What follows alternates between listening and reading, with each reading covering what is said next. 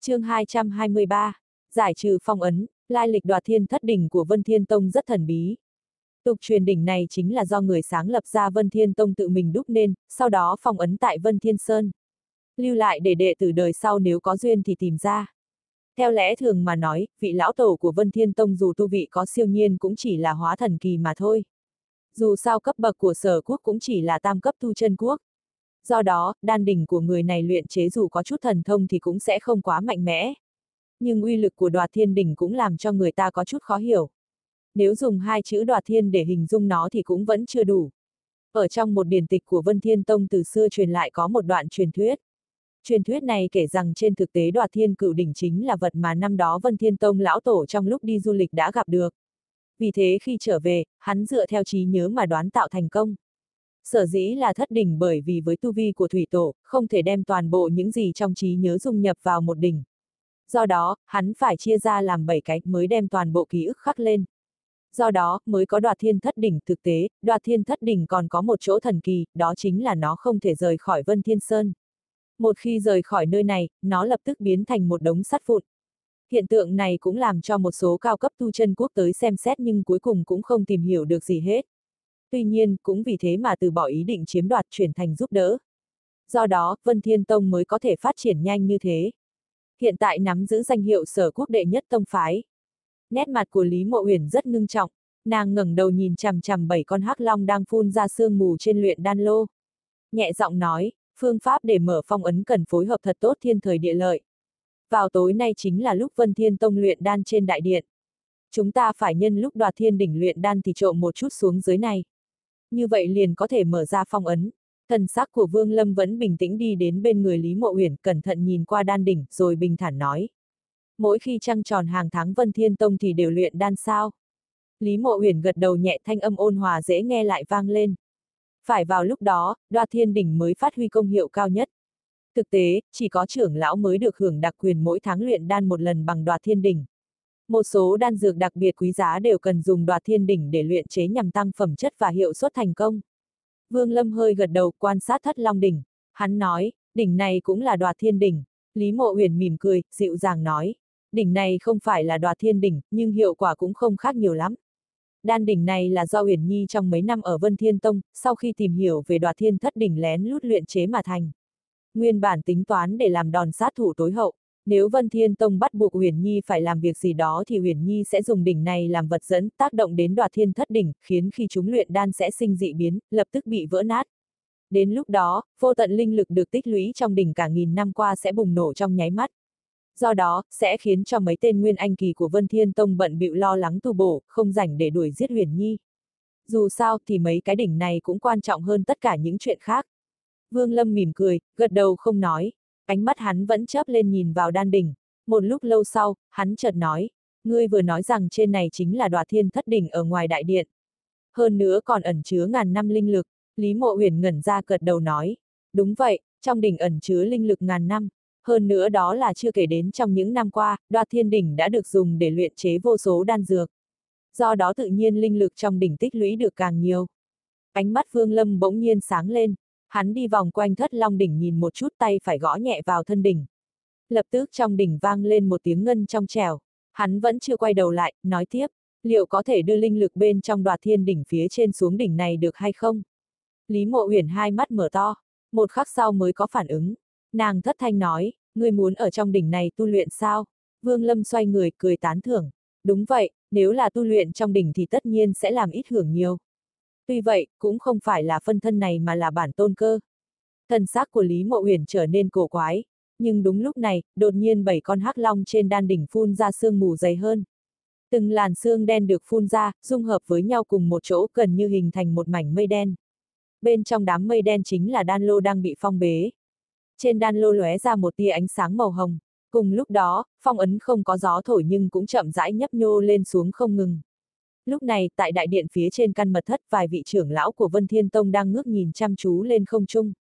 Trong lòng ai cũng yên lặng tính toán thời gian. Mấy vị trưởng lão này đều là đan sư của Vân Thiên Tông, trong đó nổi bật nhất chính là Âu Dương Tử, một trong ba vị ngũ phẩm đan sư. Âu Dương Tử Nguyên là đại đệ tử thứ nhất của Vân Thiên Nội Tông, đáng nhẽ ra đã là người quản lý nội tông. Nhưng hắn cam tâm tình nguyện vứt bỏ quyền thế chuyên tâm vào con đường luyện đan. Niềm đam mê của hắn đối với luyện đan đã đạt đến độ điên cuồng. Hắn không quản đến tu vi, không cần quan tâm đến quyền thế. Có thể nói hắn không thèm để ý chút gì đến vạn thứ trên đời, chấp niệm duy nhất của hắn chính là luyện đan. Mục tiêu của Âu Dương Tử chính là có thể luyện chế ra cửu phẩm thần đan trong truyền thuyết. Chẳng qua mục tiêu của hắn quá mức xa vời ít có khả năng thành hiện thực.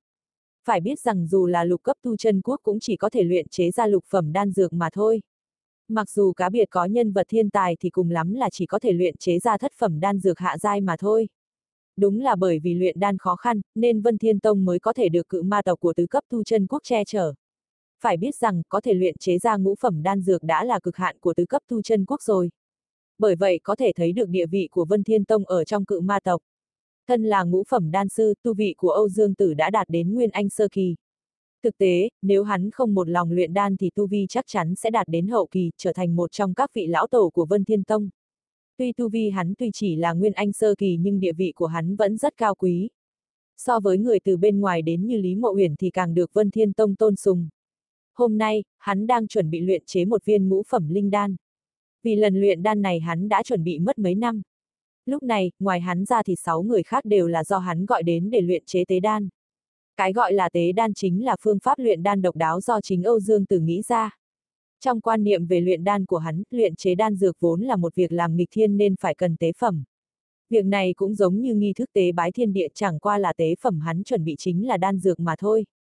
Thoạt nhìn mái tóc của Âu Dương Tử đã trắng xóa, làm hắn trông có chút già nua. Nhưng hai mắt hắn luôn lóe ra u quang, làm cho khí chất của hắn có chút quỷ dị. Không ai trong sáu luyện đan sư đứng phía sau dám trực tiếp nhìn vào mắt hắn. Phải biết rằng loại u quang này thực tế có khả năng đoạt đi tâm phồn người khác. Nếu áp dụng vào việc luyện đan thì có thể trực tiếp nhìn thấu đan đỉnh thấy được cả phía trong đó. Việc này có nhất định quan hệ với chuyện năm đó hắn đã ăn một quả u minh đan. U minh đan là một loại đan dược quỷ dị. Trong 10 người ăn vào chỉ có một người có thể thành công, nếu thất bại thì kết cục là hai mắt chắc chắn sẽ bị mù. Đan dược ác độc như thế tự nhiên là không tồi. Nếu thành công hấp thu u minh đan, hai mắt sẽ tự động hình thành u minh nhãn. Trên con đường luyện đan, hắn có thể đi đến hôm nay thì u minh nhãn là một nguyên nhân trọng yếu trong đó. Lúc này, Âu Dương Tử mặc một trường bào rộng thùng thình màu cho.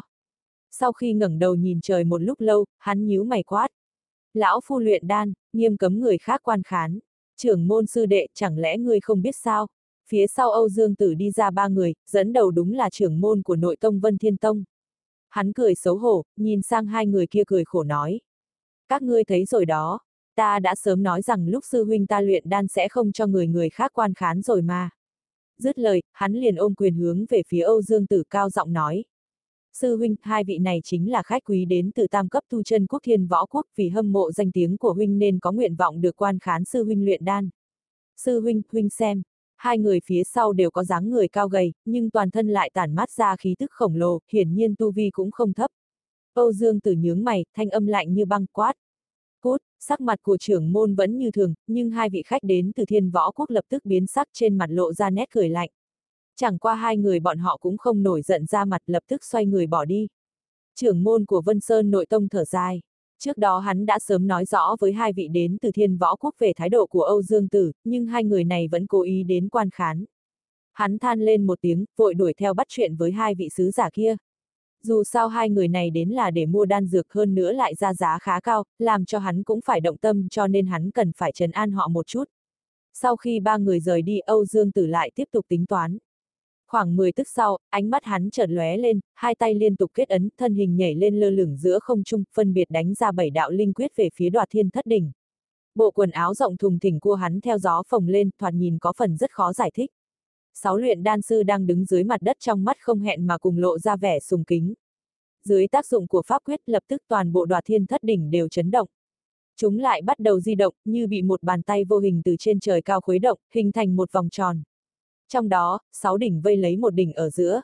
Cùng lúc đó, trong mật thất phía dưới quảng trường, bảy con rồng phía trên đan đỉnh của Lý Mộ Huyền đang luyện chế cũng có cảm ứng, phát ra những tiếng rít.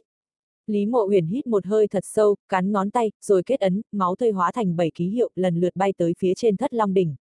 Ngay lập tức bảy con hắc long như sống lại, rít gào từ trên đan đỉnh bay lên, đan xen với nhau. Thoáng cái, bảy con hắc long lần lượt hóa thành hư ảnh của đan đỉnh, trong đó sáu đỉnh hình thành một vòng tròn lơ lửng giữa không trung, một đỉnh ở trung tâm từ từ trầm xuống, cùng với đan đỉnh do Lý Mộ Huyền luyện chế hòa thành một thể. Ánh mắt Vương Lâm chớp động, không nói hai lời tay phải vung lên, đánh ra một đạo vòng tròn tàn ảnh lên mặt đất. Ngay sau đó, hai tay bấm quyết niệm chú quát. Bản tôn, hiện, vô thanh vô thức bản tôn Vương Lâm với cái đầu tóc bạc. Giữa mi tâm có một điểm màu tím, lạnh lùng từ vòng tròn tàn ảnh trên mặt đất xuất hiện.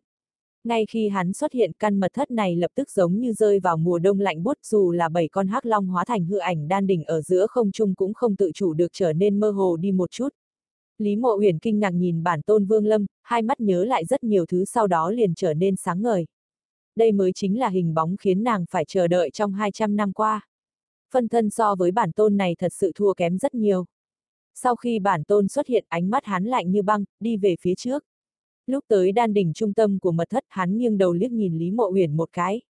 Lý Mộ Uyển bị ánh mắt lạnh như băng của hắn nhìn, đáy lòng phát lạnh. Ánh mắt đó vô cùng quen thuộc đối với nàng.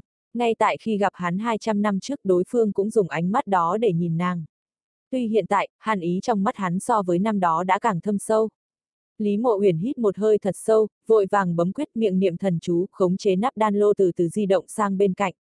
Bản tôn Vương Lâm không chút do dự, nhảy lên, khoanh chân ngồi xuống trong đan đỉnh. Ngay lúc đó, nắp của đan lô đóng lại.